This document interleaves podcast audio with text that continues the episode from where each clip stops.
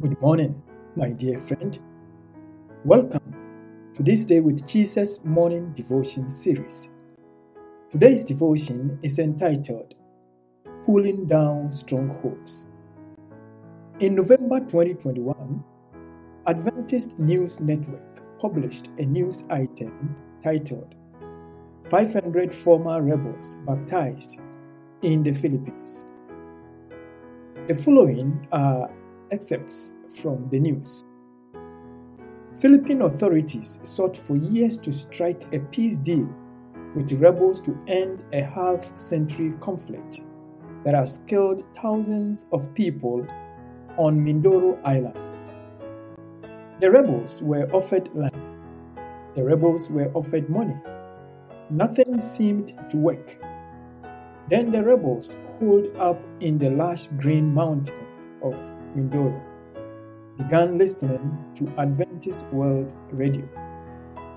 A blood stained chapter of Philippine history drew to a close on Sabbath, November 13, when about 500 former rebels, including their leader, laid down their weapons and gave their hearts to Jesus in baptism.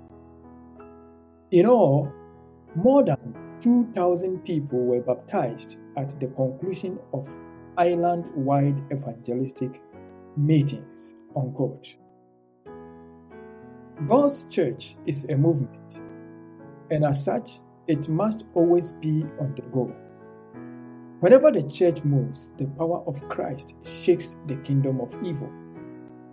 1 John 4, verse 4 says, You, dear children, are from God and have overcome them, because the one who is in you is greater than the one who is in the world.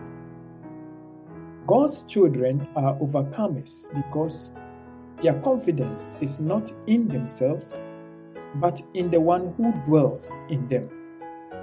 Any church that relies on God's power will be able to pull down Satan's strongholds.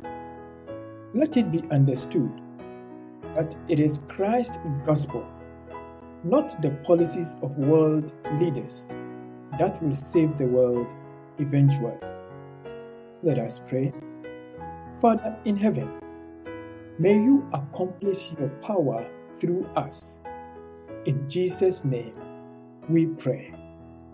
Amen. Jesus, Jesus how I proved more and more. Jesus, Jesus, precious Jesus, oh, for grace to trust him more.